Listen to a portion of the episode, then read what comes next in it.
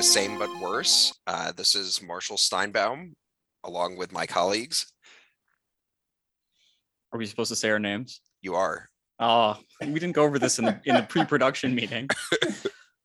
this is not on the agenda. I'm Andrew Hart. And I'm Jerry Vinogrove. And we're very pleased to have my uh, dear friend and colleague, uh, Professor Sanjukta Paul, join us on this episode. Uh, Senjukta, welcome to the podcast. Hi, thank you for having me. Uh, is a professor of law at Wayne State University uh, and an expert on antitrust, labor, history, and righteousness in general. Um, so she's on the podcast to continue our discussion of issues of power in the economy um, and her research on that subject. So, uh, uh, I before I get into the subject of your uh, scholarship, which we will discuss at length, I wanted to ask you a little bit about your personal background because I think that's uh, relevant to this conversation. So I know that you have a past prior to your academic life of being a uh, a lawyer out in the field representing actual people. Um, can you tell us a little bit about that and how that got you into the uh, uh, area of scholarship in which you've been so productive? Sure, yeah. Um, so I um, represented uh, for several years. It, the the concentration of each of these groups sort of changed over time, but overall, I represented workers, unions, and civil rights plaintiffs. Um, sort of starting out maybe a little bit more with workers and civil rights plaintiffs, and then sort of workers and unions, and then um, sort of primarily working with unions for and organizing campaigns for my last couple of years before um, before doing my fellowship, like baby professorship at UCLA, which is where I taught the Workers' Rights Litigation Clinic and continued to work with um, the port trucking campaign in LA. So we've been hearing a lot about the ports, obviously, and the Southern California ports in particular, and the um, supply chain bottlenecks a little bit less now, but uh, certainly at earlier points during the pandemic. And um, a lot of that focused on port truck drivers, which is what this particular campaign that I was working um, with and on. Um, that's you know that's the workforce that that campaign centered on, and this is a workforce that um, you know changed dramatically actually back in the early 80s following um, deregulation. So previously, the you know trucking markets were coordinated through the ICC. Uh, so um, you know maybe we'll get into discussing that a little bit more in the discussion, different modes of market governance. But at any rate, um, you know rate you know rate setting was handled sort of through this public process that all and also obviously the industry was highly unionized represented by the international brotherhood of Teamsters. And um, and so following deregulation, which is you know really something that started under Carter, the bottom fell out of the trucking market very, very quickly. And so there was you know there was nothing in the sort of deregulatory actions and statutes and regulations that directly addressed unionization but the rampant price competition that began um, sort of with the dismantling of the earlier sort of mode of market governance led to rapid exit of union firms and replacement with non-union firms and then very quickly on the heels of that um, with independent contractor labor uh, so i mean and, but what really drove that is sort of the bottom falling out of sort of any type of price stability in that market, which had previously been sort of directly supported by by this public agency. So I guess this is a really long answer to your personal background question. It's hard not to go into that to explain it. So Which was my intention in asking it. So Okay, continue. okay, so so another point. So so previously that unionized workforce had been, you know, mostly white, maybe somewhat Latino. Um, in the in Southern California anyway. And and then the so the demographic so demographically the workforce changed a lot as well. Um, and particularly in the 80s and 90s, there were a lot of Central American immigrants, you know, that entered that workforce and brought with them traditions of labor solidarity, um, which I think contributed to sort of this next development, which was that while there was no longer really a union presence in any robust way in response to certain you know various localized market conditions in the 90s and the early 2000s there were a series of wildcat strikes. That's not the full explanation because that um, you know this also occurred in miami and some other places uh, which you know maybe didn't have those exact demographics. But in any case that occurred in southern california. And these port truck drivers found themselves sued by private actors, terminal operators, um, and also investigated by the FTC at one point. That didn't last too long, but it but it did occur. Um, for supposedly, you know, for section, you know, Sherman Act Section One violations for you know their concerted walking off the job in pursuit of a higher price uh, so I, I, you know, as old as I am, I was not actually around for that uh, episode of things. Uh, but then later on, when I did come onto the campaign in, uh, I guess it was 20 late 2011, um, that was still in sort of relatively recent memory, and certainly was still shaping the campaign in the following sense that when a national labor organization sort of did re-enter that sector to try to reorganize this workforce and that occurred in the early 2000s i wasn't around for that either um, but when that occurred there was really this strong memory of these antitrust prosecutions and it really shaped what the campaign was willing to do in, including in terms of sort of the risks they would take with organizing because you know sort of now you have a national labor organization involved with the teamsters again um, and you've got you know a treasure a union treasury on the line. And so i think it uh, probably encouraged some conservatism um, about organizing. But so then there were other strategies that were tried at the local level to sort of create employee status and even unionization by fiat. Those were actually challenged precisely on a federal preemption theory under the federal statutes that constituted you know transport deregulation. This was also before my time on the campaign.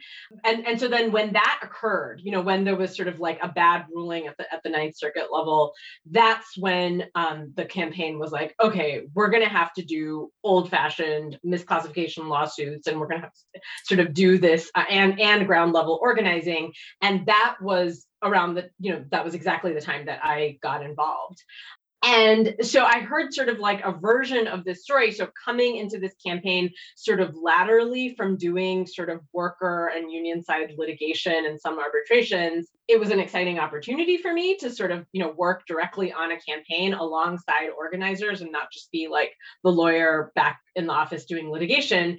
Um, and so I jumped at that chance. But it also so i didn't wasn't coming from antitrust litigation but i was you know coming from already being pretty embedded in the LA labor movement um, because that's sort of how it was and, and I think still is. I not I didn't come from an antitrust practice background, but was immediately intrigued, horrified, you know, that that uh, th- that these were the events that had sort of shaped the campaign, and I'd sort of filed it away um, in my mind. So when that sort of wrapped up, because it was, it was like a special project, and so when, when that wrapped up, um, and I, you know, went to UCLA to do this clinical fellowship. Um, you know, this was what I chose to work on. You know, the the to kind of learn what had happened and why and what this all meant, and so that and that's how I started on this path. And then so, eventually uh, led me to meet Marshall a few years um, on, on, a memorable phone call, which we may get to in a moment. Um, eh, just to uh, uh, make clear for listeners the nature of like for example the bad ninth circuit ruling like what exactly is the source of antitrust liability for wildcat uh, labor action on the part of port truck drivers just to make that very clear. Oh, sure. Yeah. Okay. But just to clarify, because I think I was covering a lot of ground there, that bad Ninth Circuit ruling was not an antitrust ruling. That okay. was a federal preemption. I um, see. I see. So, yeah, okay. and it was, I didn't explain that at all. It okay. was federal preemption of the local policy that would basically, so it is kind of interesting. I mean, I didn't uh-huh. Exactly prep to talk about this, but I can, I can give you the basics. So, what the campaign had done, and this was before my time again, mm. was, but what the campaign had done was sort of to organize politically on the local level and to because the city of LA actually owns that property, the, the Port of LA property. Mm-hmm. So um, they researched and decided that they could basically use you know organize at the city council level and basically you know make it a condition of doing business on Port of LA property that you use the employee model um, as a trucking company, you know, to come on. And so, and so the, the city is doing this sort of in its capacity as owner of the, you know, of, of that property. That was the idea. And then there were other provisions, you know, there were, you know, um, Okay, so so the Ninth Circuit, the bad ruling on preemption is saying that that is preempted by the National Labor Relations Act? No, by the um so this is where I'm forgetting the exact name of the statute, but basically the federal statute that the F Oh, that deregulated the trucking industry said it's- that you, okay, the- I remember one of them. It's the F quad A, the F Okay. A A A A. You know that which constitutes transport deregulation. okay. But then there's another statute, um, the acronym for which I'm I'm forgetting. I will just note that I did not work on this case or know, No- Nobody is judging the so- quality of your legal um, representation here, so I don't think you have to Yeah. worry about this. no, this was before I was involved in any way, but it is what led to my involvement because so then, you know, sort of when they didn't get a fa- favorable preemption ruling, and and actually it was, you know, they got actually got an okay ruling on some of the environmental provisions in that policy because it was also this blue green alliance but this was actually kind of bad because what happened was that those and some of those environmental provisions were upheld which is a good thing in the abstract but in the combination with the combination of overruling the employee provision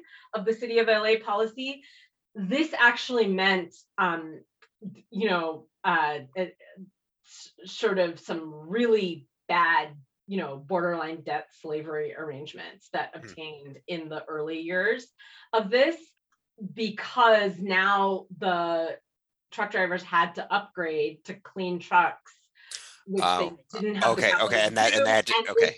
And they weren't being paid enough, but they were obligated to do so. uh, and it uh, ensnared them in like there were a variety of things like there were you know there were there was sort of like you have to go take out this bank of america loan with you know there was also like we're just going to rent you the trucks and you know there, Mhm. but it, it tied them to i mean you should study this marshall actually really. Yeah, yeah, yeah. um, I mean, because this is uh, labor exploitation, uh, one oh one. But it wasn't but not but like at but labor exploitation but debt exploitation though. Right, right, right, right, right, right. I mean, uh, you know, we see that a lot. Okay, uh, so sorry, just to go back to the premise of my question about the Ninth. Circuit ruling, uh, explain what the source of liability is in the Wildcat strike. So you're saying the FTC investigated and so on, just to tee up the rest of your yeah and, I scholarship. just to if i want to be really fine grained about it the ftc investigation never got to the point that they you know would tell you exactly these are the counts or whatever. It didn't last that long. But of course it would be sort of the the the sort of ba- the basic theory of liability is that this is um, impermissible horizontal coordination beyond firm boundaries under section one of the sherman act sometimes called price fixing. Um, but it could also be you know because these cases never got that far um, it could also be you know sort of illegal collusion in withholding supply which is treated just about the same way that um, straight price fixing is.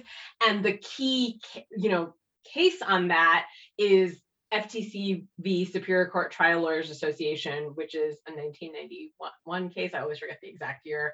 Um, you know, where the lawyer strike case, as it's sometimes called, where panel attorneys in DC, you know, basically struck in pursuit of a higher rate from the District of Columbia. And the FTC ended up investigating this and ended up getting um, prosecuted and, you know, appealed uh, to, I guess, the DC Circuit, and then and then ultimately to to the U.S. Supreme Court. And and that sort of created the precedent that would be sort of most clearly applicable to these wildcat strikes. Yeah, so the idea is there's these uh, uh, lawyers who uh, contract with the uh, District of Columbia to re- represent uh, plaintiffs. They're saying, well, we're not paid enough. Uh, we're not going to take any more clients until you pay us more. And the ruling from the Supreme Court is basically that that is an illegal conspiracy among multiple firms because these these lawyers are contractors, so they're uh, jointly agreeing to withhold labor, which counts as a uh, a cartel within the meaning of the uh, of Section One of the Sherman Act. Exactly. I didn't say the c word, but indeed a cartel. Well, I'll Um, say the c word, even though because I, you know, I assume that the things that I say are, are false, whereas you don't say things that aren't that aren't true. So uh, I'll say that.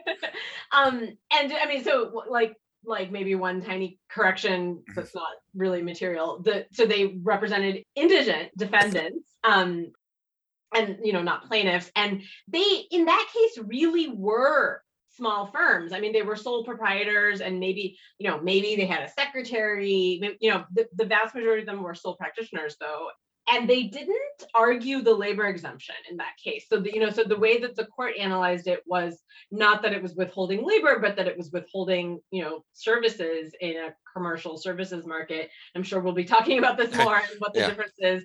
Um, but they they didn't really argue the labor exemption in that case. They argued a first amendment defense for their for the expressive activity. And the other very weird thing obviously in which i'm is, you know apparent to you is that it's crazy that the you know Supreme Court sort of ran with the the the particular economic theory that it did in that case, given that there's literally one buyer for the services here, the District of Columbia, and it's unilaterally setting the rate. So the idea that this is a competitive market is obviously absurd.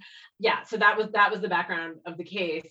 But the but that is exactly how one would anticipate that courts would also handle the wildcat strikes by the truck drivers who while not having the professional status of the lawyers otherwise would be treated as legally and economically equivalent by the courts which brings me to the uh, great uh, uh, core of your scholarship. Um, but before, actually, I shouldn't say it quite brings me there because I want you to tell us a little bit about what the conventional wisdom of the Sherman Act and its history is, and its and its legislative intent before you give us your groundbreaking interpretation thereof.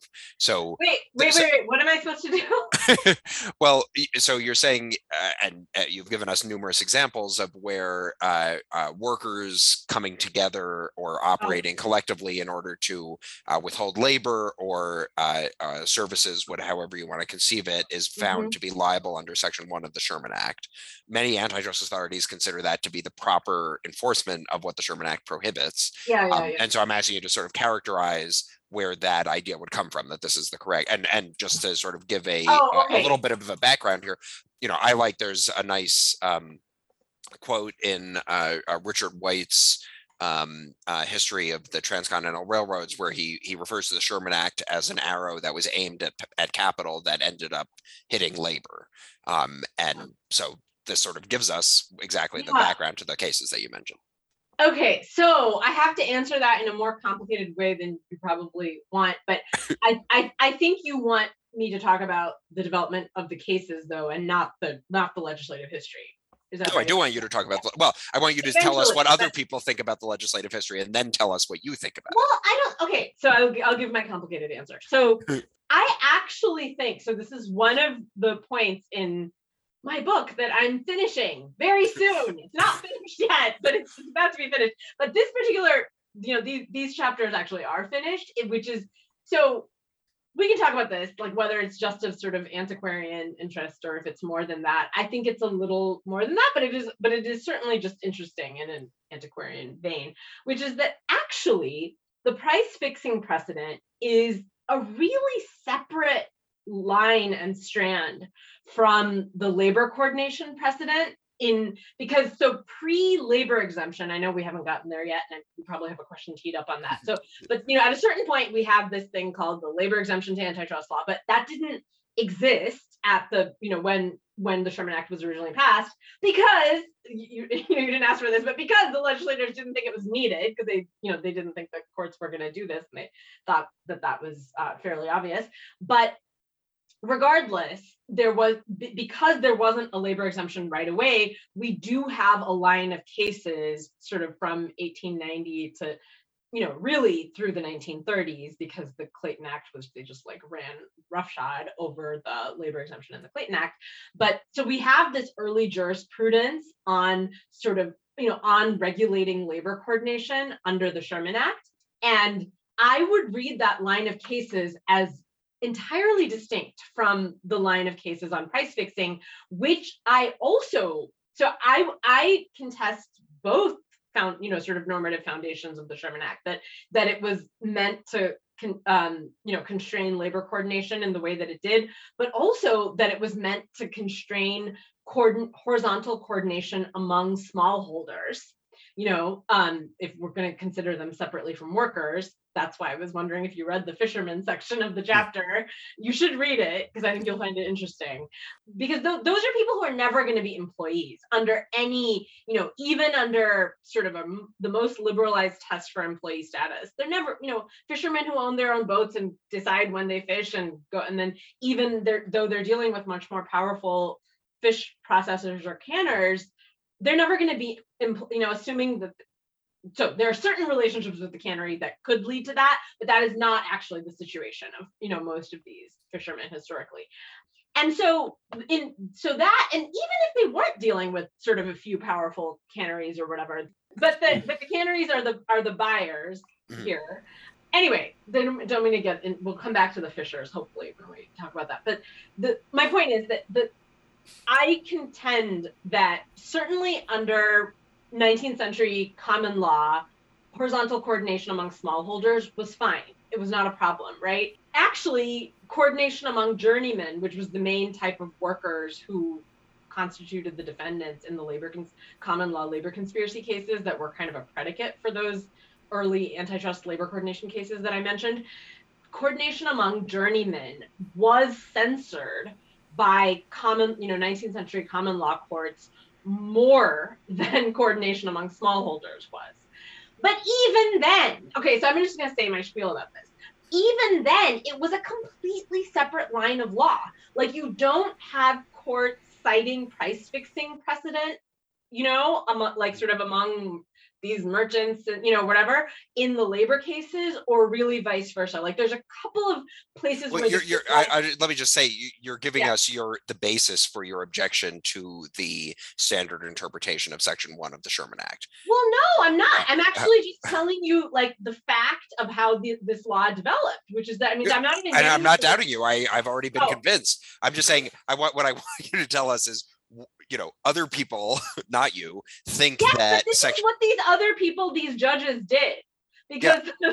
the, okay maybe i was just giving you too much background but all right fine so like it's two separate lines of i think i was just trying to make the clarification yeah. that the price that sort of price fixing quote price fixing or you know output restrictions or whatever among mm. smallholders beyond firm boundaries was just historically not the same line of cases as the as the labor coordination cases. It was that was not true in the common law pre-Sherman Act, and it was not true post-Sherman Act when, and this is let me just wrap this up real quick with a bow, and then we'll get to your actual question. Like in the, you know, you're familiar with like in the 1890s how the the Supreme Court and the federal courts in general sort of like declined to prosecute, you know, declined to stop the EC Knight merger, right, or to stop the Sugar Trust merger.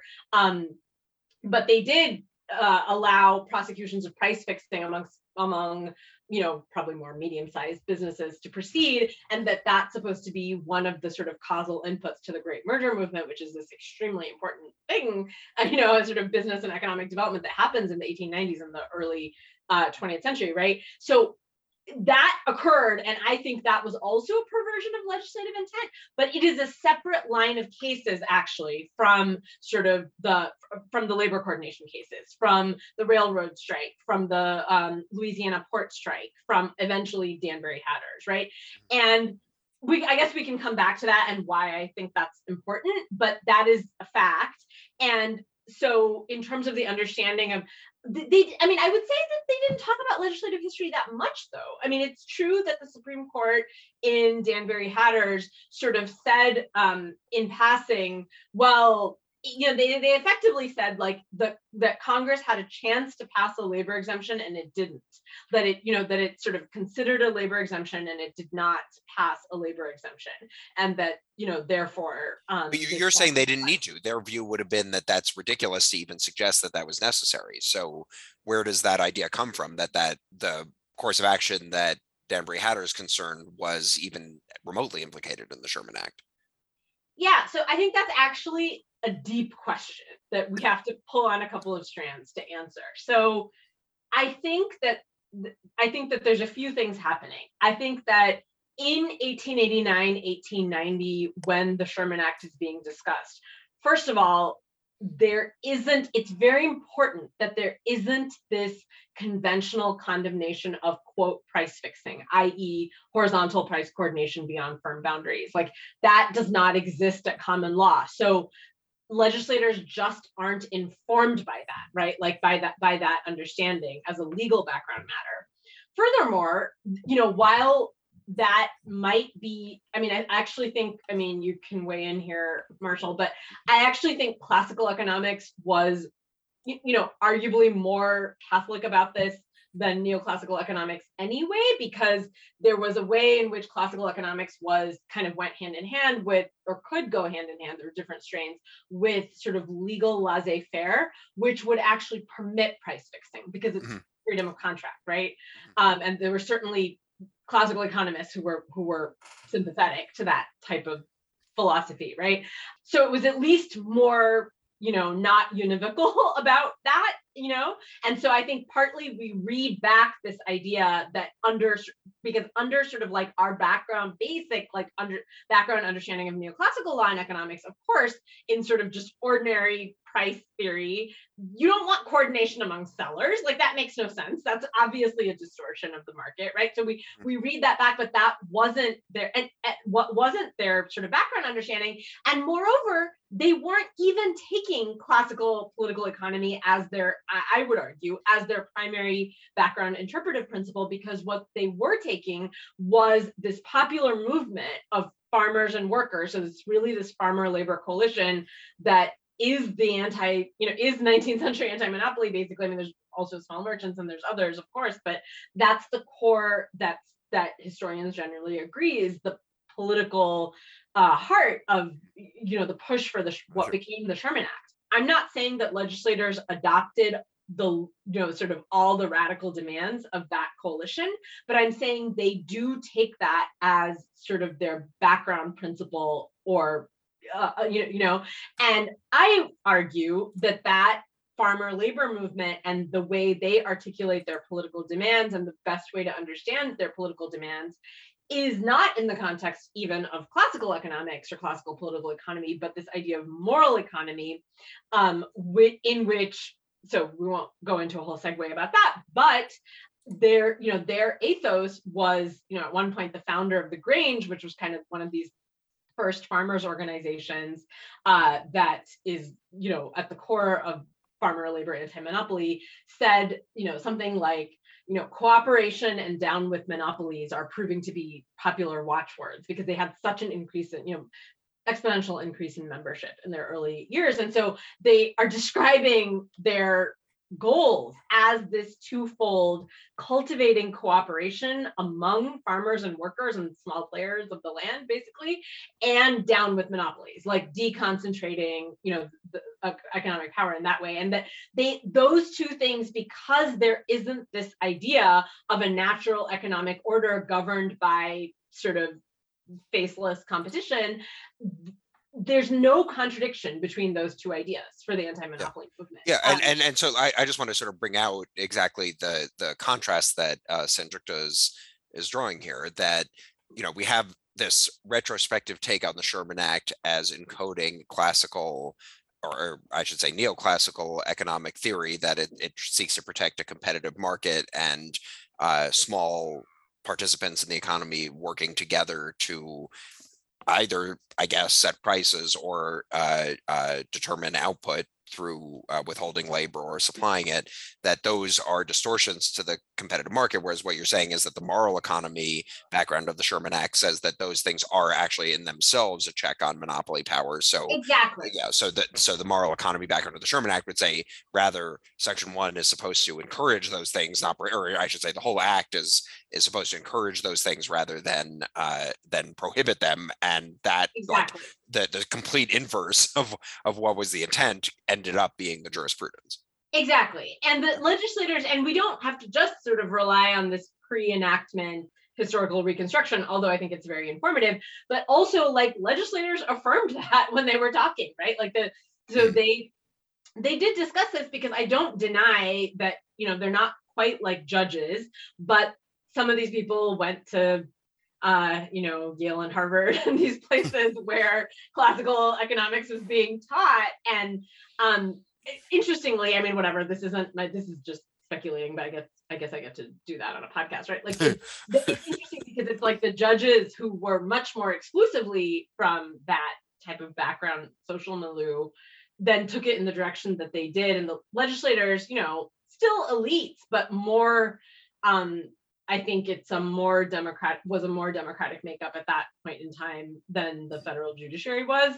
Um, and I, I just think they saw saw themselves as a bit closer to this moral economy of the, But we, we could have a very interesting debate now about whether the federal judiciary or the United States Senate is a more democratic body.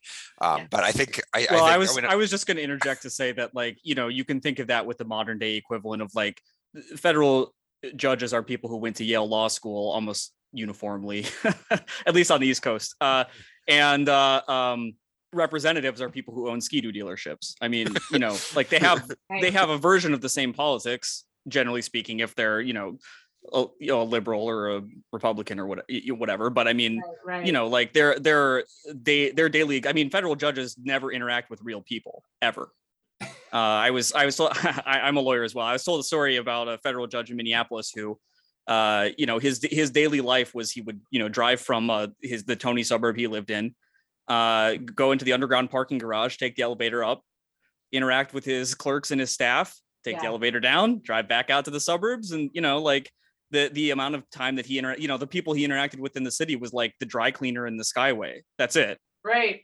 This is minneapolis Skyway, so we have skyways it's instead of the street Yeah, level because yeah, it's yeah, cold but so he really didn't even like probably go outside all that much like in you know downtown minneapolis. We have a beautiful federal courthouse in downtown minneapolis uh but uh you know um that's you know it- it's a total there is a total difference between i mean like the people who they're they're both freaks eh, but in a totally different way you know you, you got the kind of freak who you know has studied their whole life to you know to be on an elite education level and be on that track and you know to single-mindedly like pursue you really you know in a lot of ways if you want to be a federal judge it's like a single-minded pursuit at this point you know it's not people who don't and have probably even more so now. I mean, although it was probably that way in the 1890s as well, but I will i will just say, um, I you know I I did a federal clerkship and I I loved my federal clerkship, but at my judge was um you know so he was a little bit of a holdover. He was a Nixon appointee. I don't know if I've ever told you this. I actually didn't know that you had done a clerkship at all, let alone who your oh judge yeah, was. So. yeah, yeah, yeah, yeah. Um, and he um was at, was a Nixon appointee. He went to the University of Oregon Law School, um, and was but was on the Ninth Circuit. He uh um was an actual cowboy. Like he really like went and still did this like thing of I don't know moving the cows. Moving cows from winter to summer pasture. Yes, people do actually do that. I I want to now get into more of the uh, nitty gritty of your own scholarship, Sanjukta. Um, there's a couple of important concepts that I discern as as uh, uh, pioneered by you, and I would like you to explain those to us. Uh, coordination rights. Uh, so, what does that mean? Antitrust firm exemption. What does that mean? Relate, I guess that you've spoken already about the labor exemption, so you can take off from there. Um, and then finally, this idea that firm boundaries might be inconsistently drawn between antitrust and other areas of law. You, you expect me to explain all this? Well, yeah, I mean, this is this is the core of things. Yeah. I'm just kidding. so I think the the point of talking about coordination, right? So I guess I should define it and then say what the point is, but they're kind of related. So economic coordination happens in all sor- sorts of ways. It happens within sort of conventionally recognized enterprise boundaries. It happens in public bodies. It happens um, across sort of traditional enterprise boundaries frequently even you know despite despite sort of sort of what the de jure prohibitions are it still does occur in various ways um, and sort of the idea of coordination rights is meant to capture both the ubiquity of economic coordination which there's answers to this but which as a first look matter is not emphasized by our neoclassical law and economics framework that sort of provides, Yeah. you know, not just in a way, I think it's worse. It's like I actually think it's worse among lawyers than economists because lawyers learn this sort of like 101 background sense of this you know and i feel like it's it's in various ways it's imparted to us in law school. And i think that's actually worse than some you know than than, than um than, than someone who really has to actually study this in some depth even if mostly what they're studying is like the models and then doing math and Yeah, I, I was just going to interrupt to say I think that the most dangerous person or the most dangerous frame of mind a person can be in is when they just finish like the an introduction to economics course. Because then they just start looking at everything as like this economic this like very like just so story of economics reasoning where they're like ah well of course the world is exactly the way it should be you know? Yeah, and and Bork himself to uh, you know bring in the boogeyman uh, referred to that sort of situation as being basically a religious conversion that he saw the world completely differently after encountering an introductory economics course and that changed everything you know which is i think as Hendrik is uh, referring to not the way that actual economists would view the the discipline it's not a religious conversion it's a social science anyway to, But then, I mean, then so there's get no a ver- role for you get con- a version of that. You get a version of that, arguably after your one L year, depending depending sort of on who teaches your classes. And but you know, you arguably you know download some sort of version of that common sense in law school. Um, which arguably is more dangerous, I think. Even I don't know. I don't want to. No point in making comparisons. It's all bad, right? But um, you arguably sort of absorb this common sense, and it, it varies. I mean, on the other hand, I think that there's there are just other perspectives in law schools that you know you can seek out, and that incre- and this is increasingly true, but it's always been true to some degree. So I think that's the countervailing consideration in terms of which one is worse. But regardless, um, the point is that there's this. It's really th- there's like I don't think the theory makes sense for various reasons that we can talk about, but also I think that there's also just this kind of more inchoate background common sense that informs legal reasoning that like really doesn't make sense, right? And and that background common sense sort of um, essentializes certain forms of economic coordination particularly the firm, the business firm, which is a locus of economic coordination. One thing Ronald Coase did is that he recognized that, right, um, and, and actually named that. But it is, you know, it certainly is a locus of economic coordination. Uh, those same functional things could be done in some other way. You know, that we can talk about sort of what the essential features of a firm are uh, or are not. But the point is that that there are, you know, in this background common sense that I think is sort of supported by some combination and at the interstices of law and economics, we tend to erase and essentialize certain forms of economic coordination while sort of viewing other forms of economic coordination as deviant. And I don't think that this is yet, like, we don't even have to have a political motivation yet to do that. Like, I think that the the common sense just already sort of sets us up to do that. And I don't even common sense was necessarily set up for sort of, you know, out of some conspiracy theory or something. Like it, I think it is related to political development and, you know, um, in, in various ways, but I think that it came to be. And it's not just the firm, but maybe we should come back to that with the Chicago School. But the firm, I think, is the basis for then these these the the the you know what you said the inconsistent drawing of firm boundaries that occurs in the more in the contemporary economy in any case um, the point of talking about coordination rights i think is to highlight the ubiquity of economic coordination and the essential role of law in choosing among forms of economic coordination. That the law is always allocating economic coordination rights, deciding who can set prices, because price setting is not just being done by individual producers in some Smithian utopia. That's the only way you can get rid of it, right? Is if you assume individual pr- producers. That's not the case. So, I mean, we can talk about this even if, even in the context of complex production, I think that there's price setting going on. Also, complex production isn't a lot of what's happening in the economy anyway, but there's price set, but in both senses it's occurring. Uh, even if there's also operational integration, I would argue there is still price coordination happening. There's still price setting happening. When you, you know, so when you just to go into that for a second. So if you, when you go from sort of actually a level of technological development where maybe you did have individual producers and there was less um, labor specialization, a thing that Adam Smith focused on a lot, right? Like when there was less labor specialization, then maybe there were more sort of artisans making the entire boot from scratch or whatever.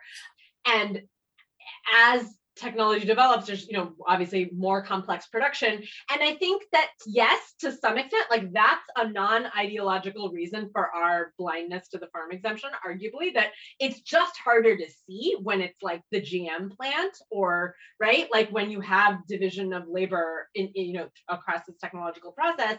Um but that's not the whole story in in many ways uh for for because i think that there's price coordination where there isn't that type of operational coordination and and the um type of economic you know of just of price coordination just price and output you know that those core antitrust concerns just coordination across those dimensions there's so much more that GM is doing at, for example, just to kind of because we talk about the Fordist firm is right.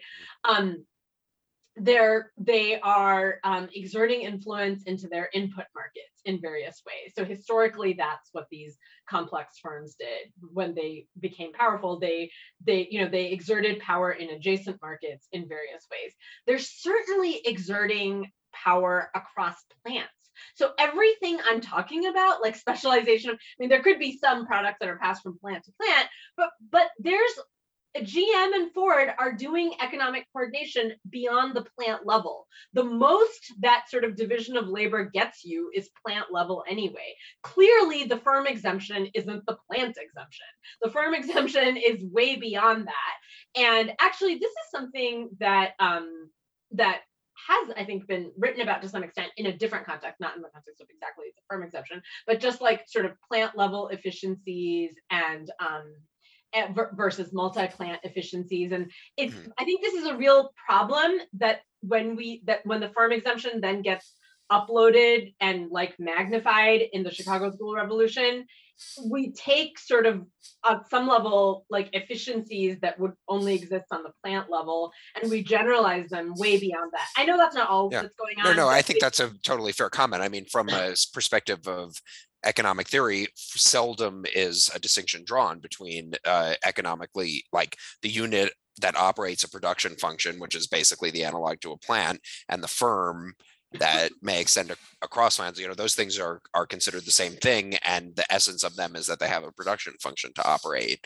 not that they're you know coordinating coordinating along uh, across uh, units of production.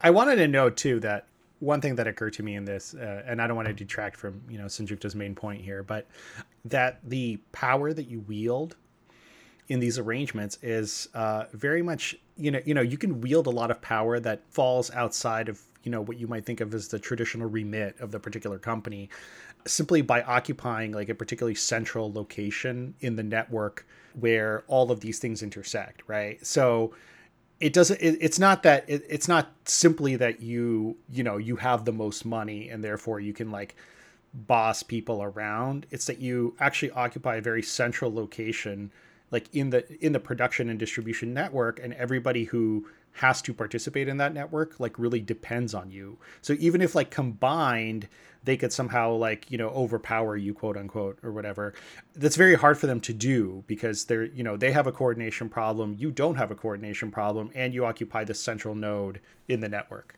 Yeah clearly there's other yeah i mean clearly there's there's sort of other factors here besides just sort of the size of the firm. Um i agree but how did how did we get on this topic marshall oh, you asked me to define define coordination rights and i feel like i sort of did that so the yeah yeah no i think you did i oh. I, I, no so i was gonna I, I, uh, you did tee up basically my next question which is that you, you referred to the Chicago School of Antitrust as reifying the firm exemption and kind yeah. of bringing it to this high level by conceiving the firm exemption as associated with um, uh, economic production and particularly efficiency in economic production. Um, but I wanted to step back a little bit in terms of the kind of, kind of intellectual and policy history of antitrust.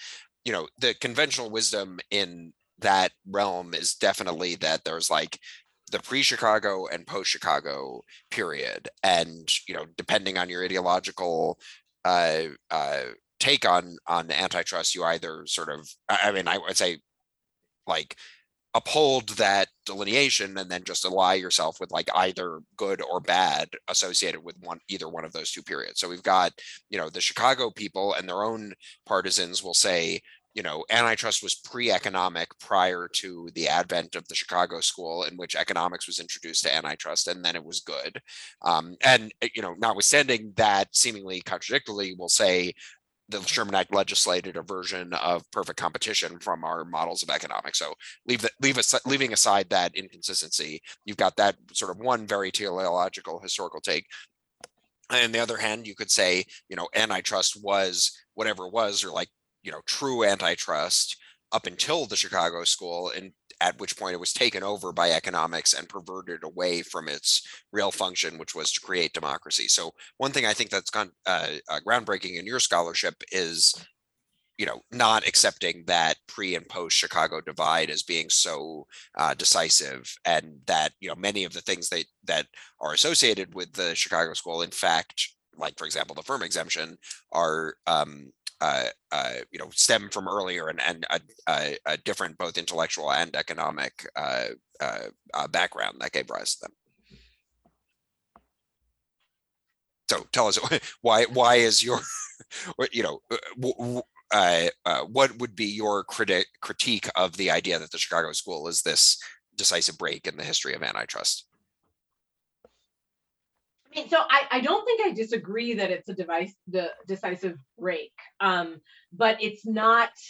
Um, but but no, I obviously agree with everything you just said. Also, um, uh, and so I'll, I'll, I guess I'll try to restate it with a little more detail, maybe, and then you can just cut me off. If, mm. um, so I feel like you know I I, I retranslate this for myself in my mind. So it's probably not like a very accurate quote of the antitrust paradox, but Robert Bork basically, you know, when he's arguing for, you know, he's argues for various bad things, but he argues for, you know, permissive merger policy, basically, you know. Um, and when he's doing that in his book and probably in papers before his book, he sort of says he doesn't use these words, but I've already like translated it in my mind as saying this. Um, he basically says, look, we already had a firm exemption before, right? We already thought that like antitrust law before my intervention already treated firms and cartels differently. So we already recognize the greater efficiency producing benefits of firms over cartels. And then he glosses that in a more confusing and less straightforward straightforward way. But that's basically what he's saying. So he's saying like when I say that um, you know, we should prefer, you know, we should uh, you know, that mergers often, that the efficiency, you know, the operational efficiency that mergers bring often outweigh sort of, you know, the output reduction in allocative efficiency terms that the merger is going to bring. I, when I say that, I'm actually, I'm actually drawing on certain things that are already in our conventional understanding of antitrust law. And effectively, that is the firm exemption you know, because it the um and so he's not wrong when he says that.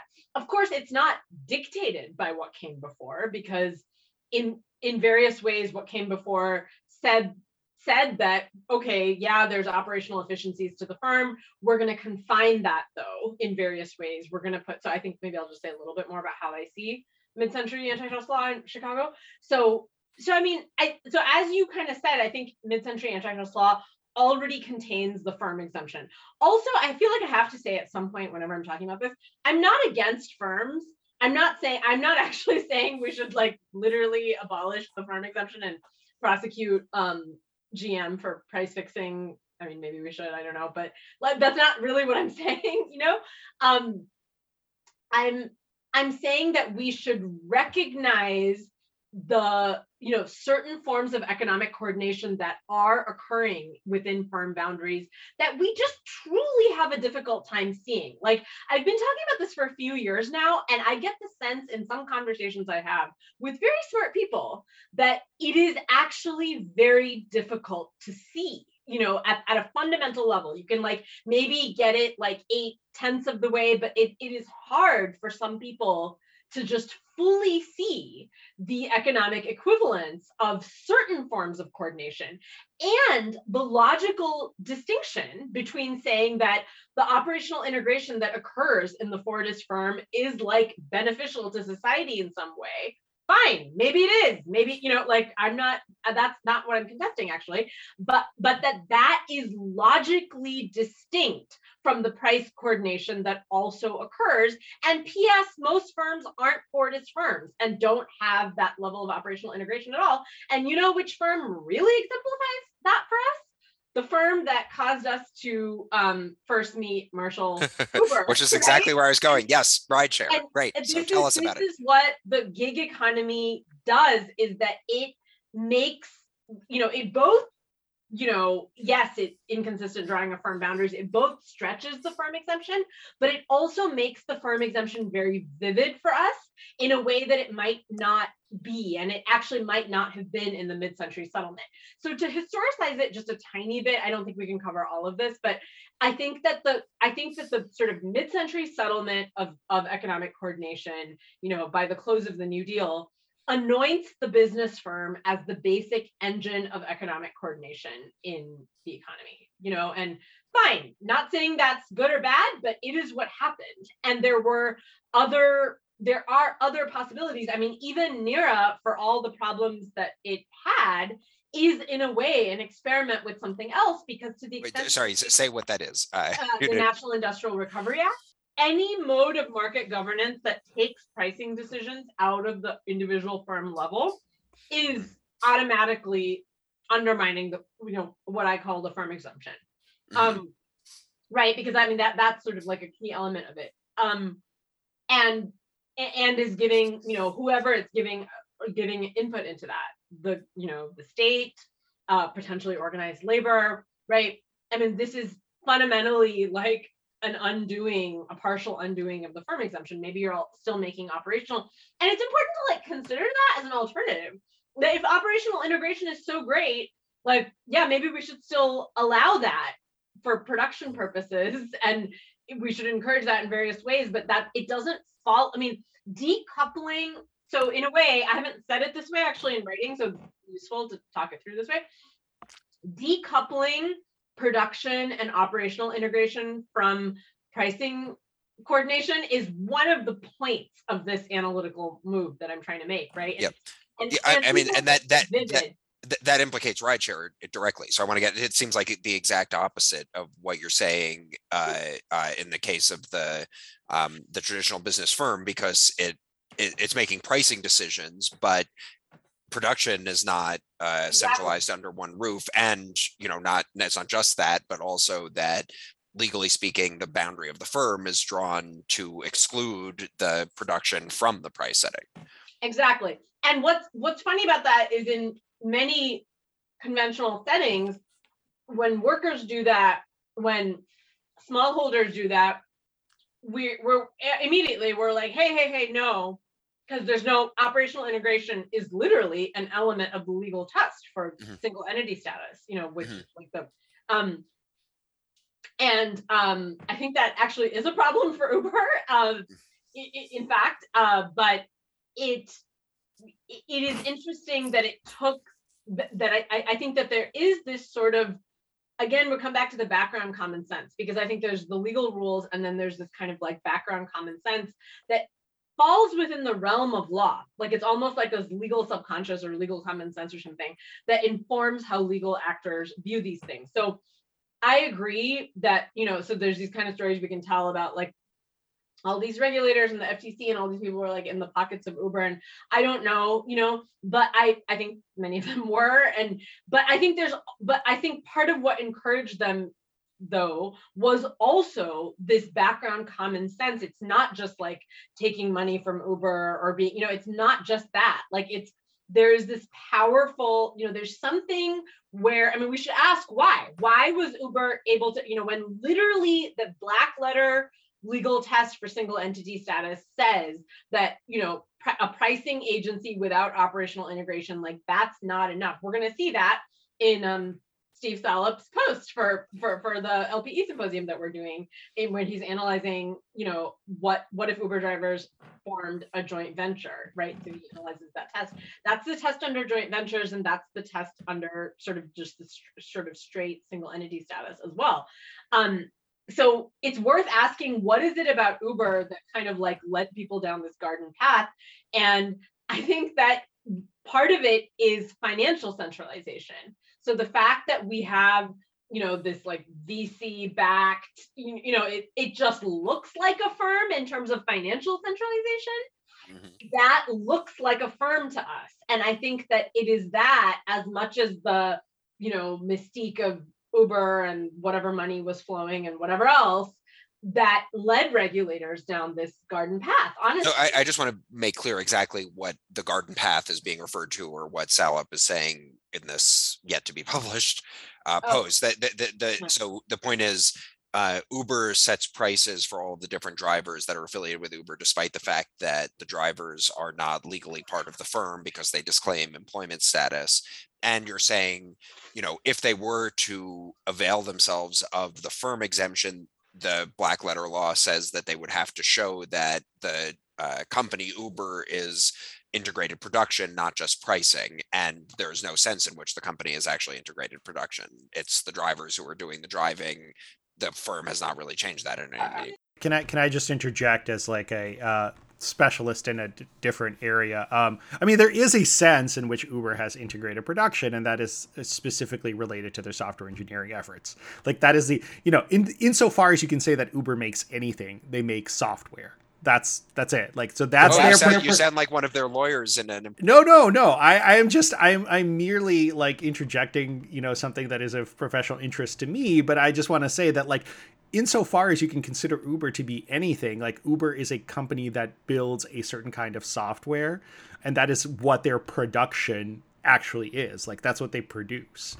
Anyway, moving on. Well, we don't have to move on. I mean, I think that gets exactly to the heart of this is whether that con that that counts as economic production to the extent that they benefit from the firm exemption and can set prices unilaterally for all of these different legally well, independent uh, uh, uh, agents. Sure. Yeah. I mean, I like I, am I'm, I'm just a you know a, a regular uh, you know country software engineer, but so so I don't know I don't know whether what, what the answer to that question is. Um, uh, but you know, obviously, I think it would be uh, quite different if Uber were, uh, you know, let's say selling their software or something like that, in the, in the same sense that like Microsoft sells their software, right? Well, right? their claim is that that's exactly what they're doing; that they're licensing software to the drive. I mean, I, I, should say they have ins- inconsistent claims. When we talk about employment classification, which which is, uh, you know, them saying that no, no, no, we're not involved in economic production. What they'll say is that sure, we develop some software the people who develop that software are our employees. We license that software to drivers that enables them to meet customers, but that is not part of the economic production of rideshare. The drivers provide that. So in I, I just want to this this again, key phrase being inconsistent drawing of firm boundaries. That's what Sanjukta is talking about. That for the purposes of are these people all these drivers your employees? the answer is no because we are not involved in economic production. All we did was program software. And you're saying wait wait wait or uber saying on the antitrust side yeah we are involved in economic production. We would need to set prices in order to make that production more efficient or something like that. And there you conceive the software programming as being constitutive of the production of the rideshare services I was just going to say, I think that the, the, the fact that Uber can kind of have it both ways by threading the needle to one side and then the other makes it such a perfect illustration of this tendency of basically these all these regulations operate as like a one way ratchet in favor of people who have a lot of money, I guess, yes, would be yes. the, the simplest yeah. way of putting well, it. Well, uh, stay, so, stay tuned for my uh, contribution to the symposium that Cedric does. Well, I was just going to say, like, you know, um, we've been talking about before how you know uh, when for instance like the city of los angeles wants to step in and say uh, the you know in order to avail yourselves of our port services you have to use certain kinds of trucking facilities that have certain labor protections or certain you know whatever. That of course is you know unlawful uh, coordination. Uh, you know there's when uh, when uh, you know workers go on a wildcat strike as truckers then you know that's it's the sherman act is turned around against them and that that is also unlawful um, coordination. But uber has this this amazing thing where it it is able to say not only uh you know look we don't we have uh no employees our drivers are not employees you know the only employees we have are executives and software engineers or whatever um and but at the same time we still have the legal right to coordinate and set the prices that those uh, you know contractors pay. So not you know we get to have it both ways. And this it, you know it seems to me that this is sort of the first or the maybe just the biggest example of like really like one story that has it shows that it, it goes it, you know that the that these regulations never apply in the way that would harm the company that has 200 billion dollars in venture capital money or whatever. I mean when marshall when you said before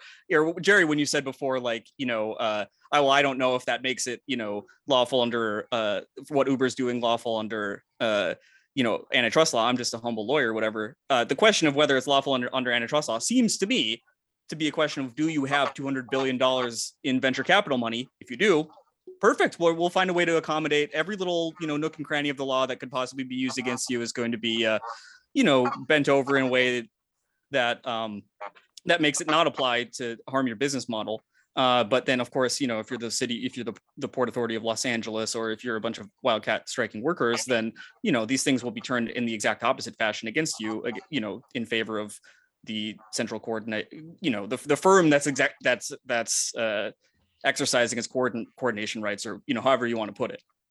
You know, somebody may have already said this, but if it, I I don't disagree that Uber has operational coordination at the level of the app. I was actually about to say that when Marshall said whatever he said, but um, but then that would imply that they should have price court. I mean, if price coordination rights are supposed to correspond to operational coordination, uh, operational uh, uh, integration, then you know, which is like the best reading of sort of of this justification, then it should be able to set prices for the software, right? Like that's what that would imply the thing that strikes me is it's like so you know uh, the political economy of this country sort of uh, requires this in some way like it recruits these ideas to it and they become very well adapted to survival in like the you know sort of left to its own devices form of our economy which is like you know uh, when you talk about operational integration and uh, the ability to set prices it makes perfect sense in like a Fordist model of the firm where you have you know like uh, a car company that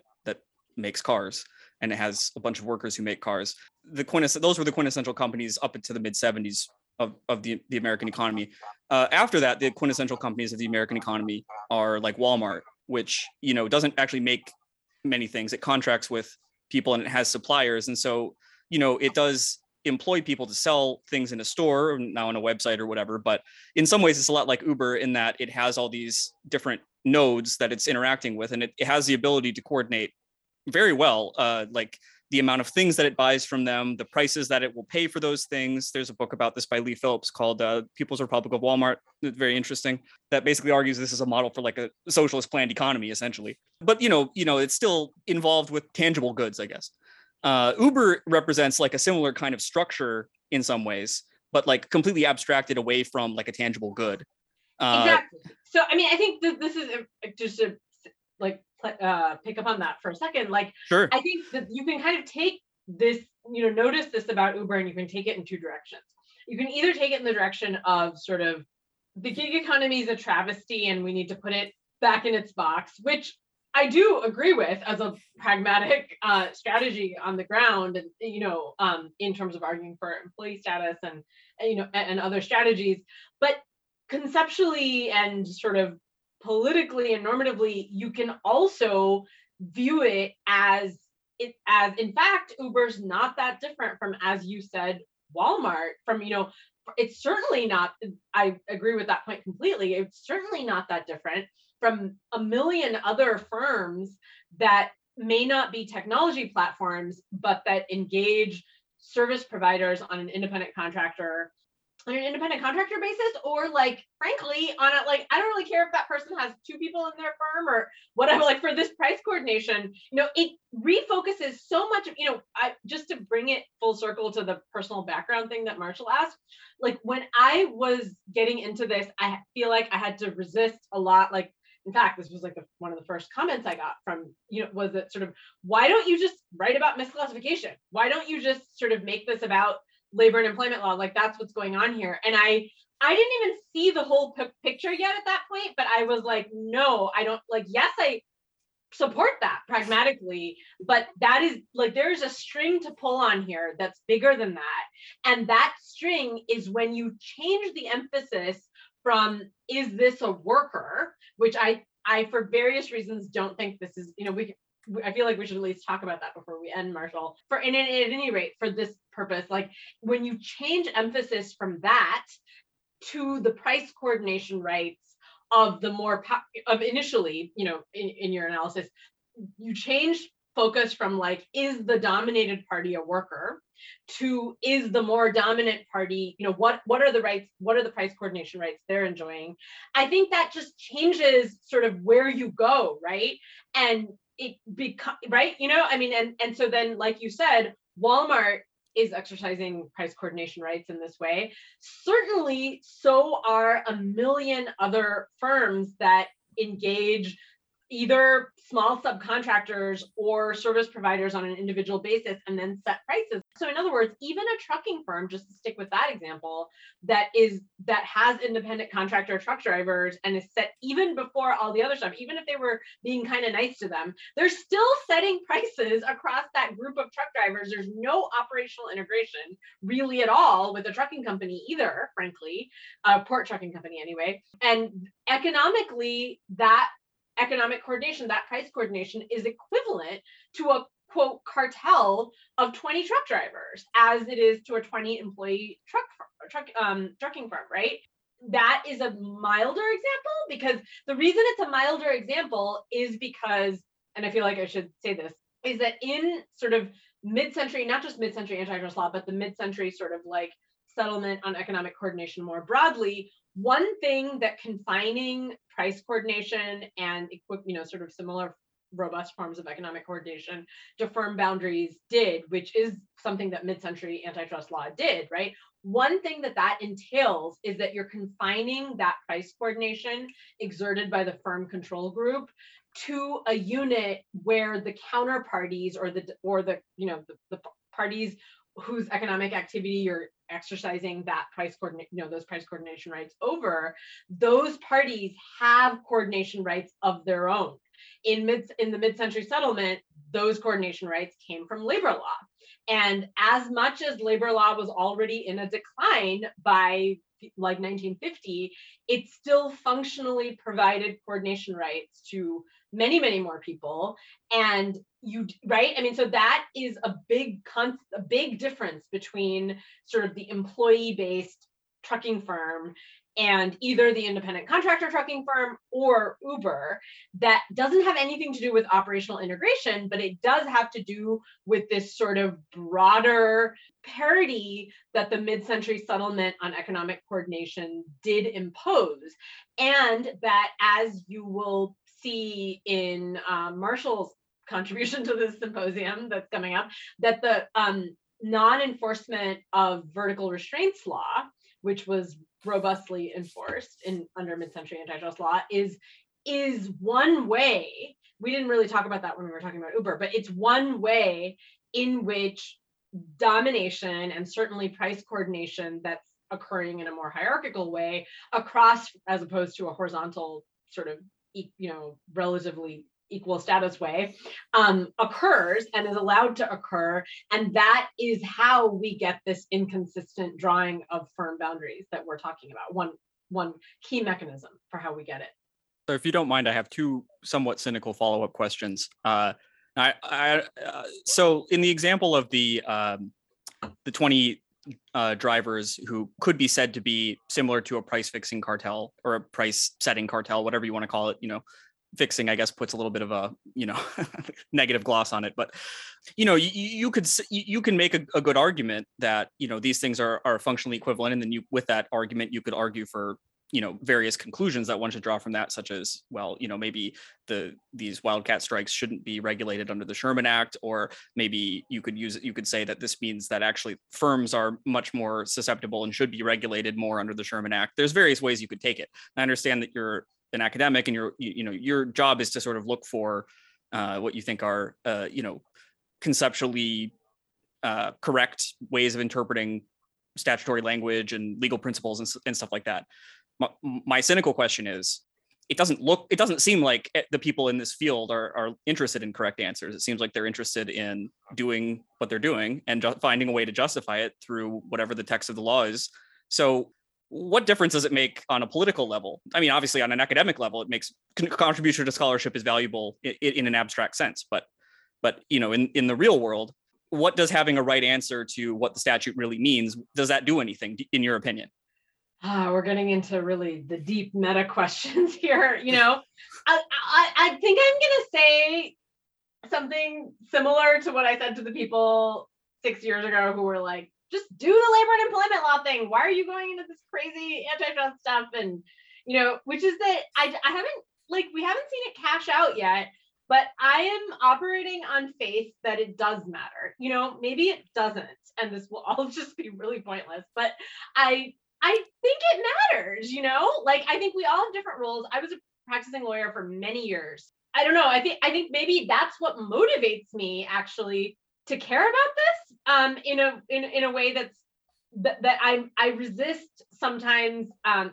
the that type of intervention um from colleagues that I know you didn't um frame it this way, but sometimes it comes from a perspective of well this is all this is all determined by interest groups you know this is all uh, you know the the legal categories don't mind any matter anyway why are you why bother to try to try to get it right? And we you get this from different quarters. I mean you sometimes get it from marxist or quasi-marxist quarters that are like you know obviously the law is just going to be used by the people who are powerful. And uh, i mean it's not i don't think it's just from marxists that you get this and i'm not definitely not all Marxists. I hope that people don't hate me when they listen to this.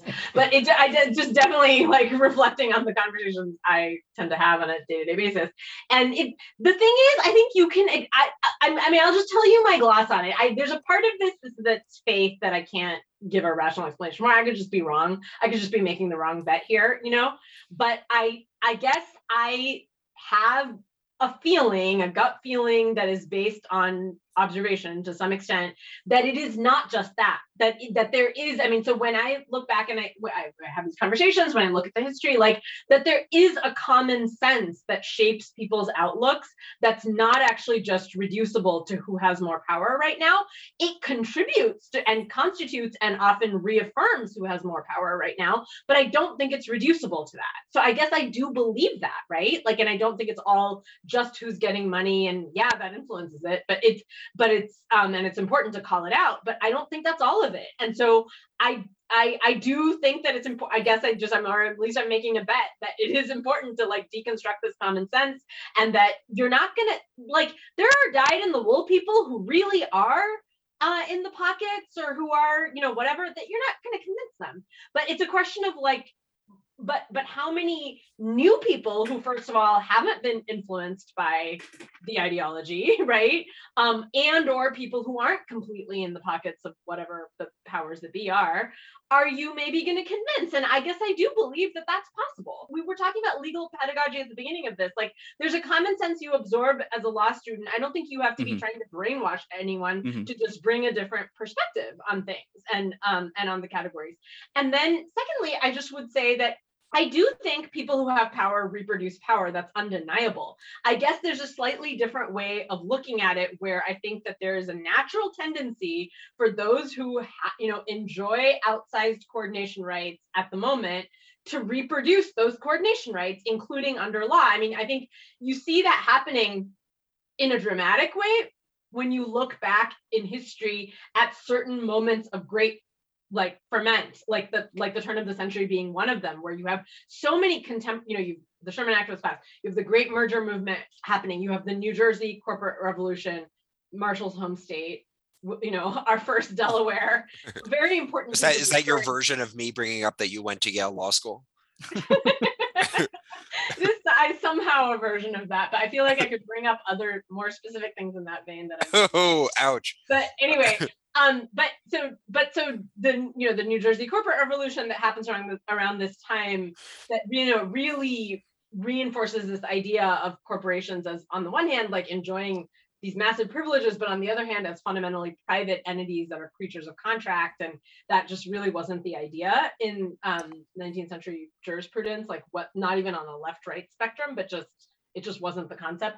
And and so I'm just pointing to that period of time briefly as in and then you have you have like all these changes in antitrust law. You have um you know US steel appear, appearing as like this big major industrial employer and you have the employment modern employment relationship coming into its own really because it didn't before that really you know?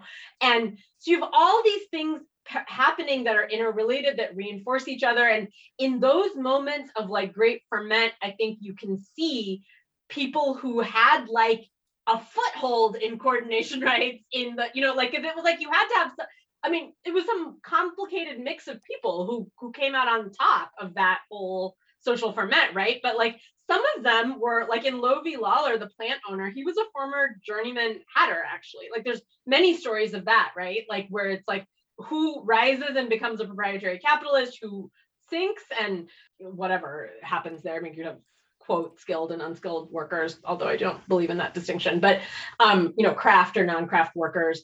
Uh anyway the the point is that you, when you look at periods like that i think you see in this like sort of outsized way people using their existing coordination rights to in, engineer new coordination rights. The reason i think I thought of the corporate law revolution in particular, although it's completely interrelated with these antitrust developments and business and labor developments, is that that's where you literally had, and the reason it happened in New Jersey is that you had people from the financial district in New York. You also have the consolidation of the financial elite in social terms happening not that long before this, you know, and uh, you know, you can have their lawyers coming over and literally writing the new corporate law statute, you know, in New Jersey. And it's like geographically proximate. I guess there's a story you can tell about that that's very reductive. That's like people in power are always going to be in power, except it's not quite like it's just, yes, people are going to like that's literally an example where people had outside outsized coordination rights and they used it to increase those by writing a statute in which they were, you know, which which uh, liberalized holding companies, which famously or infamously allowed them to magnify their coordination rights, right, through holdings, um, through through these like sort of pyramided holdings uh, and intercorporate stock ownership. That occurs, but it doesn't occur, I think, in this totally deterministic way Yeah. that we can't intervene in through whatever we do whether yeah, you so know, can I, can I just bring up a contrast to this because I want to you know make clear the important point that Sanjukta is making, and I, we get this. I mean, I I know this because Sanjukta and I are colleagues and professional collaborators.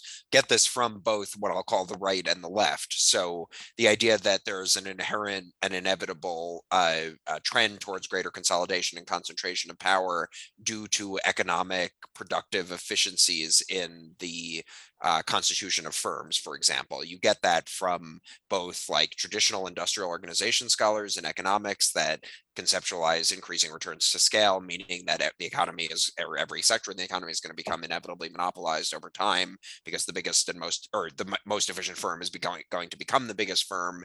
Um, you get that also from Marxists who basically say that economic concentration is an inevitable outcome of historical or economic processes and not the idea of like some lawyers going over from Wall Street to Trenton to write uh, corporate statute. So you know that really constitutes, I think, the the contingency that's inherent in the story in, in the uh, Yes. uh, you know unique story Yes. that Sanjukta is telling. I mean, I want to also answer Andrew's original question in my own way, which is more concrete than the you know giant kind of conceptualization of what we're all doing here that Sanjukta just gave us. Um, you know, I have been working for a long time on this idea that uh, you know there's an antitrust case to be brought in the gig economy basically and it's owes a lot to uh, Sanjukta's conception of coordination rights and the antitrust uh, uh, jurisprudence of vertical restraints. That is the gig economy depends on controlling workers at a distance by use of vertical restraints and is inherently anti-competitive um, if those workers are not employed at the firm. So it's like you either have to choose as a gig economy platform, you know, are you one thing that provides rideshare services and can control and direct what the rideshare uh, uh, uh, workers do, and you know, in principle, therefore, you, you would be their employer and owe them uh, responsibilities under uh, labor law, or are they independent? In which case, they should have these uh, the autonomy to charge what prices they want and so on, um, and and choose which platform they work for or for which customer they work. So the the platforms, you know, assign uh, workers to customers and set the prices of those transactions in a very hands-on way while disclaiming employment responsibility. You know, when I uh, like when Sandra earlier in this conversation referred to the uh, FTC officials basically saying that Uber is pro-competitive because it's efficient and it's efficient because it introduces surge pricing, which equates supply and demand in real time and means that there's short wait times um, uh, uh, by virtue of their, uh, uh, you know, the enormous sophistication of their software or some some uh, appeal of that of that kind um, you know they're basically buying into the idea that like coordination rights assigned to this dominant platform with hundreds of billions of dollars of saudi venture capital money um, you know that that's productively efficient. And you know i think it will aid the uh, uh, effort on behalf of uh, rideshare drivers and workers more broadly to reconceptualize that as being historically contingent and dependent on the uh, uh, non-enforcement of antitrust laws against vertical restraints. That is, this business model would not be possible were it not for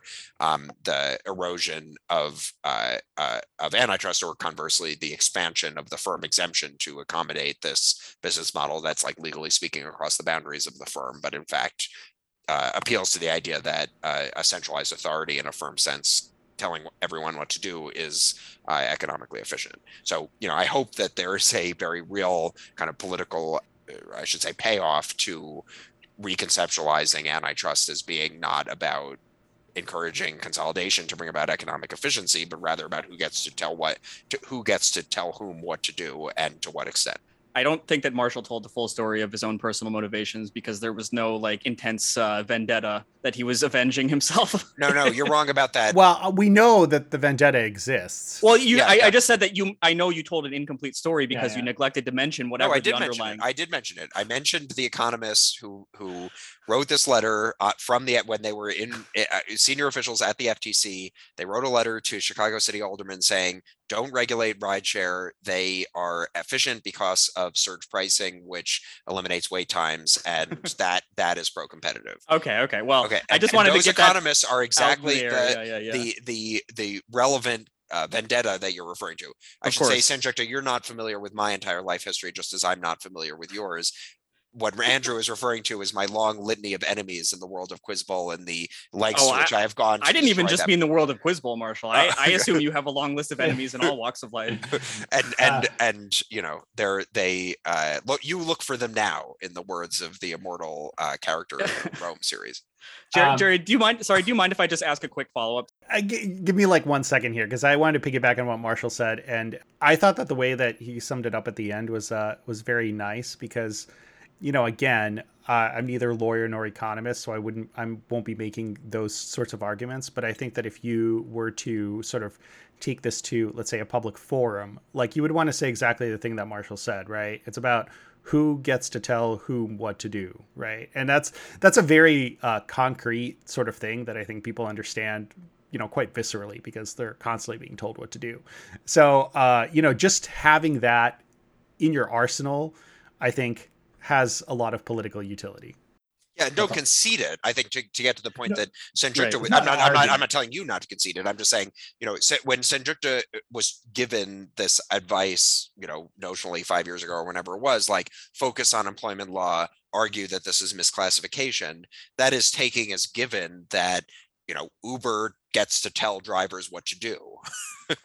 and we contest that. We do not Right. accept that. And and I, I, you know, a part of my frustration in all of this work, while on the one hand it's extremely rewarding to be influenced by such groundbreaking scholars as Sanjukta, um, eh, you know, it's also like there are two people who conceive of themselves as uh, advocates on workers' behalf basically do not break out of that box. It's like, you know, we're here to basically be the servants of the economy and like we're Yeah. arguing over scraps to make, you know, the lot the lot of a servant be, you know, slightly better than um uh subsistence or something like that. And it's like, yeah, okay, let's make servants' lives a little bit better than they uh, uh than they would be uh, without us here. But it's like, no, I just reject the idea that workers are servants. I think that that's dehumanizing, and you know that that I think all of this is aimed at at overturning that that assumption. well that that leads into what i was going to ask pretty well which is you know i, I raised the point of of sort of saying what's you know what's the uh, operational value essentially of making a correct argument uh, in a world where you know there's a lot of powerful forces that seem to just do you know want to do and and and do in fact mostly do whatever they want my question my follow-up is just a little bit to broaden that question and sort of the reason i asked it is to sort of say uh, to, is to ask like what are your opinions about how to turn a right argument into a convincing argument. Uh, in other words, not just to be right on paper, but to you know to bring that to people and and to- just because you, you know you're you you might win a court so case with a right argument. Why do you but, think we have expertise on this? Well, I, I mean, I was Well, going to say so. I'm- So this question is getting exactly at, at the question that I, the, I would say the most hostile question I could possibly have asked Sanjukta, which you basically just did, which is asking Sanjukta to do comms, her her nemesis. no, no, no, no, no, no, no, no. I, I, I, actually reject the notion that somehow, you know, uh, being convincing reduces to public relations. I, I Well, think I that's mean, I actually a think that very, we- that's yeah. like, that's a very like, you know, uh, insidious notion. I think. But uh, no, my, my, my question is, uh, you know, not, not necessarily like how do you message it or whatever, but it's like how do you, you know, what I, I know that you're not going to be on the front lines, like, you know, mobilizing people. That's you know, people who are academics that they they do that because that's the the job that they're suited for. You know, people should have to, you know, build the thing and then go sell it, you know, or whatever. I don't know what the right analogy is there, but um but my question is what uh, maybe a better question or a more specific way of asking the same question is what kind of force behind that argument would one need in order to have it win? You know, uh, No, I uh, think good question. It's a challenging question because you're right. That's not just that's just not what I spend most of my like. it- It's not that I mean it's just not where my life force is aimed right now. It's Right, aimed right. sort of like figuring out what is wrong with these arguments and how to. well, and that's not. I'm not saying like No, no, to be clear, I'm- that's I'm- not your fault good, or anything. I'm not saying like, oh, good. this is And- so and, bad that pointy-headed academics are coming up with their getting the- papers and everything. Like, it's good that pointy-headed let me a- just try to academics are doing that. Sorry, I'm sorry. Uh so like I, I was just trying to explain like that this isn't, sort of mostly what i'm thinking about but i think it's a good it, it- it's it's it, it, it's a valuable challenge uh, to break out of what you are doing and and to think about it. And and sort of like on that you know because i think so much of what like me and marshall and others are doing is it's not just sort of narrow in sort of the fact that we're academics but narrow in the sense that i think we do have our sights trained on on a particular sort of set of theories that we think are wrong you know and that we want to bring down.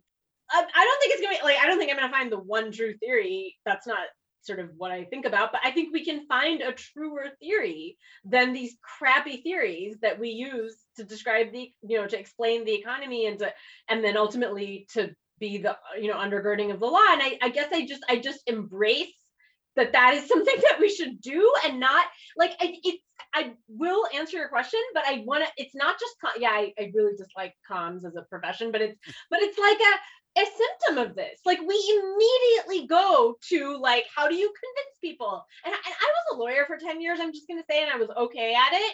And I didn't lead with that, even when I was a lawyer, because I think we do it too much culturally. I don't know. Like we, you know, even as a lawyer, it's just like we underestimate juries. We underestimate deponents. You know we just people respond to genuineness i think more than we think they do. So let's try that instead of sort of like assuming that whatever's genuine and true isn't going to sell and isn't going to convince people. Like let's actually just try to get it right. Let's try to get it a little truer and let's like share that with people and not talk down to them you know? And then to to not just give a hostile answer which i wasn't trying to do at all. That's just more things i perceive in the culture. But also but also then i feel like part of what you're saying is like instead of sort of just training yourself at this thing that you that is wrong and you know uh, that's re- that is the sort of a narrower academic theory even if it suffuses society in various ways like then i think the prompt is to reimagine economic coordination. I don't think this is like what i'm best suited for like you kind of said but i do think that it leads into sort of how can we open up like even as marshall said even on the left wing, I think that there is a some closed-mindedness about sort of what the you know um, what the forms of economic coordination could be sometimes not always but sometimes so i think that's one positive goal that's wider than the academy is to i think that's happening anyway i don't like certainly don't take any credit you know i mean i think all the there that's that's happening in so many ways in the movements for um I, I, think just in so many ways, you know, the different cooperative movements across the economy, obviously labor organizing. Um, but when somebody goes and farms a smaller plot of land and i don't know like they're these are all like experiments in living that people are doing that are um, imagining that other forms of economic coordination than the ones we've sanctified as the output enhancing out, output output maximizing ones um, are valuable and and can be rewarding and um and and so i think that the challenge is for us in the academy to when i view what our role in the academy is i guess i don't view it as like leading movements because I don't think they need me to tell them what to do because I think you know, but more clearing space, trying to clear space in these more like elite technocratic spaces for those things to flower um, as they should be given the space to do. And I see that as in the Smithian division of labor, my role. I, I just want to briefly jump off of that uh, because I think Sanjukta said something I think is really true, which is that maybe uh, there's a lack. There's a, you know the left has a lot of good critiques of the way things are, uh, but not a whole lot of great like sort of constructive theories. I guess I would say, and you know to me, sort of uh, kind of coming at this from a completely different angle. You know there was this there, this question of like you know how do you coordinate production for example right? That's like a the the socials calculation question whatever you want to call it. Uh, that's obviously an age old question that has existed you know ever since uh, you know people tried to sort of apply advanced mathematics to uh, to these problems right? And I, I think it's safe to say that the traditional application has both proven like very very productive in the sense of like in the mathematical sense and also has not just worked at all right? It's like uh, i mean linear programming is amazing and also it does not do the thing that people thought it would enable you to do just to give one example. And so like there really does need to be kind of like a more broad imagining of like okay how are we going to set this up? Like, I mean, you know, imagine that tomorrow you had carte blanche to write your own economic order, right? How what would it look like? Like, how would you delineate the boundaries between um, between these different entities? Uh, would, you know, would we call them firms? Would we call them something else? Whatever, whatever it is, right? And I think that like we really need to take that project seriously, right? Uh, and uh, yeah that's that's just and and the theory is that you know at some point somebody is going to come along right and they're going to be looking for a good theory right to pick up to make use of. Um, and i think if you're you know if you are the kind of person who whose job is developing theories like it's good to like you know be uh, uh you know walking around and like putting your flyer under everybody's door like hey maybe you'll find this useful. Like maybe. So anyway that was that was my point. point. One quick thought that i think is maybe that you at least your comment made me think of, which is that I feel like sometimes on the left we are more upset, and it like this could reflect like my positioning or something, but I feel like we're a little too obsessed with the the kind of exactly what you said, but theory building about what's wrong with the world, sort of like what, you know what I mean? So Mhm. I am just actually profoundly uninterested in whether, like, what the underlying cause of everything that's wrong is. like, uh, you know what I mean? And I, I think that that there's sometimes these like more unicausal or at least unilevel explanations, and I this is gonna make people mad, I'm sure. But it, but but for example, you know, the- a certain theory that you mentioned before, Marshall, uh, you know, that mirrors some of the theories that we spend our time attacking, and that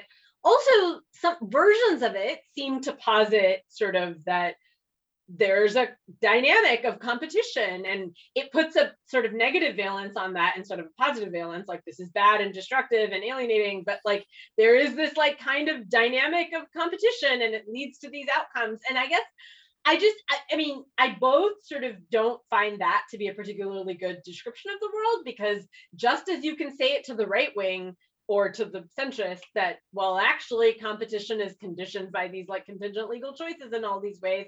So you can also say that to the left wing that's using competition to sort of describe everything that's wrong with the world since 1770 or whenever they put the date of it happening you know? Um so i sort of both find it unconvincing but secondly also find the search for that type of theory also kind of like so so is it that or is it racial capitalism? I don't know. There's a lot of things wrong with the world. You know there are like rich people who have too much power. There's white supremacy. There's patriarchy. Like i don't i i mean i'm not trying i guess i just wish that we would spend a little more time and this is i think harmonious with what you're saying for or those of us in this smithian division of labor who are supposed to be coming up with theories like for all of us really like i wish that we would spend a little more time on the because i think as a pragmatic level we actually do need mid-level normative theories to guide law. Like that's actually something we need. Like i don't claim to prescribe to movements but like for law we actually do need mid-level principles. If we're throwing out the consumer welfare standard which is sort of meaningless and just a placeholder for a bunch of nonsense anyway but still if we're replacing that with some other mid-level standard or something like we should actually come up with like that level of theory building i do believe in and i think we should provide. And in fact it's a very small drop in the drop in the bucket but the point of this lpe symposium that we're going to be putting out soon was to kind of do that where our individual academic work is either sort of much more fine grained or much more at a 30,000 level you know that we that we should also be doing this like mid-level normative principles. So at least in law i'm i know there's other areas to do this but in law um we should be coming up with that. And i i just find that more i wish more of our intellectual labor was going there as opposed to like analyzing i'm not saying that we shouldn't analyze what's wrong in in terms of like telling the history of things. I i, I guess i do find that valuable but but in terms of sort of coming up with unicausal theories of what's wrong with what's wrong with the world like i i don't see how that's helping exactly because it's not i don't think it's helping to guide movements and i don't think it's helping like to drive technocratic change I mean, I, I mean, I think, I think maybe like there's a there's a point to be made here that even if you're coming up with a unicausal theory, like whatever your theory is, right, you have to show your work, right? The work is in the details. So even if you say, okay, my theory posits that this this particular set of like things is the causal agent of causative agent of change, like you still have to explain like the mechanistically, like okay, how do these things hold together, right? And like I, I think that actually doesn't matter like what at what level your theory exists. It's like you have to fill in the blanks of like how this works. that's just that's just extremely valuable no matter what level you're operating at. do you want to wrap it up marshall Oh, oh, with like some I don't know. grand peroration of of conclusion. I think I don't know. I thought this last uh, dialogue or, or uh, you know oligopologue or whatever was uh, a, a good, a good uh, uh, wrapping up. Yeah, I mean, I mean, I think this has been like super interesting. And again, I just want to say that I think that you know, speaking strictly for myself, I'm obviously not somebody who's in a position of deciding any anything uh, worth, you know, anything important. But you know, when I read like your your paper that antitrust uh, as allocation of coordination, uh, antitrust as allocation of coordination rights, the things what what I I appreciated like two things about it. Number one, it was that it was written in an extremely accessible fashion, and I don't mean like dumbed down. I just mean like it really meant something and said the thing that it meant, which like is often something that's very difficult to get in a legal like in a lawyerly uh, text. Number one, and number two, it definitely made me think completely differently about and like about that whole process right like it seems very obvious in retrospect like duh like why didn't i think of that? But there's a reason i didn't think of that because I, I didn't spend my time on this. And it was very illuminating to just like read you know read this what i took to be kind of an inversion of the standard like the standard picture where you know as you say right you are you're kind of like turning the, the camera sort of inside out looking at the broad scope of like the the range of these rights rather than kind of looking inside you know let's say the firm as like as like a, little amoeba that you know you, where you're like picking at little different parts of it or like just um, you know examining these little cells that you know maybe orbited or something like that you know where those would be the workers or what have you. Both of those things are very much appreciated and i think that like more people should just uh should just read your stuff because it's like it's very straightforward and like really explains i think the the what this project is about I, I, I mean, I would definitely uh, second everything Jerry just said. I feel like, uh, you know, there's a lot of unhelpful wrangling and line drawing and position taking uh, that you know kind of obscures the important insights that are pretty straightforward and not that hard to understand uh, in Sanjukta's work and, and this project more broadly. Well, that was the nicest possible compliment. it really, really means a lot. Thank you. Like to close it out, we always want to ask people like, what are you know, what are they working on? Obviously, you know, we know the the broad the broad contours of what you're doing. We, we we've talked about that. Like, what are you working on currently? Uh, do you have anything in the pipeline? And yeah, anything in particular you would like to plug?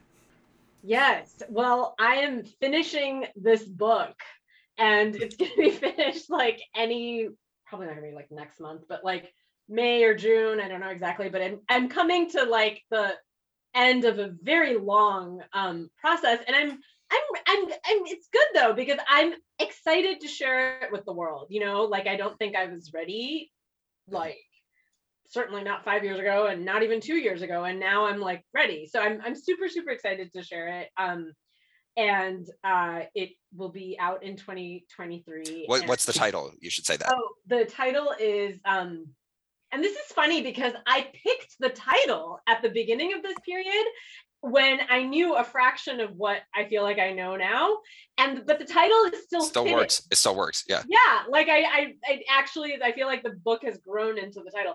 The title is uh, "Solidarity in the Shadow of Antitrust," Um, and then the subtitle is labor and the legal idea of competition. And, and so and so is it like going to be like this sort of grand synthesis of like all these theories that we can find in your papers? Uh, it's very historical. Uh, yeah, so yeah, that, yeah. You know, I, and I'll just say, having read some but not all of the chapters, it is extremely original, even above and beyond Sanjukta's already quite original scholarship that you've already been familiar with. Um, that's very kind. I'm excited for you to read the chapter that I just sent you. Just honestly, because I'm curious to get your thoughts. But um, no, I mean, I think that the the the title has a little bit of this double meaning of sort of, you know, in sort of initially sort of solidarity, you know, sort of there being um, this chilling effect on solidarity that I sort of first saw on the port trucking campaign when I first encountered antitrust um, because I certainly didn't pay attention to it in law school, I will admit, in the dark ages when I went to law school. Uh, and uh, so, in that sense of like being in the shadow of, but there's also this like, actually, I think it's like used in some Bible verse, this idea of being in the shadow of, where it's actually like a constructive thing, you know, where something can protect and uh, nurture. Uh, and so that it is supposed to have meant to have that kind of double meaning. And and then the subtitle came a little bit later like more like four years ago. And uh, and that subtitle labor and the legal idea of competition i think is meant to then evoke.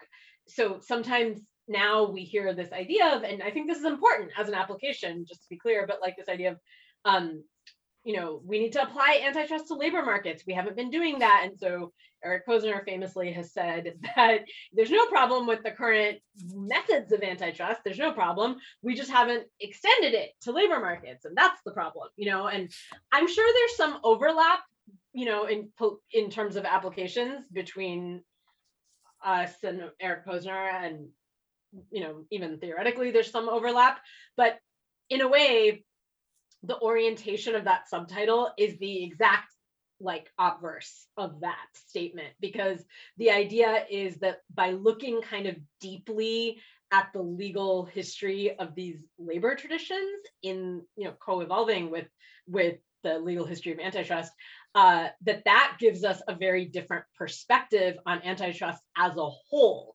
Not i'm the book is sort of not about how to apply antitrust to labor markets although i hope it I hope it informs that in some way. But you know, but it's more about how does looking deeply at labor and in this in this longitudinal way inform our understanding of antitrust. Awesome. Well, can't wait to read it. Thank you. For and we'll have to have so, a whole other we'll have to have a whole other podcast episode when Yeah. when we can Definitely. or, or several for that matter. This was really fun. Thank you so much for your time. Really appreciate it. You were very generous with your time, and we really, really appreciate that. Well, thank you very much for coming. Uh, yes, it was great. It was super okay. fun. Thank you for having me. Thanks a lot. Bye. Bye. Adios.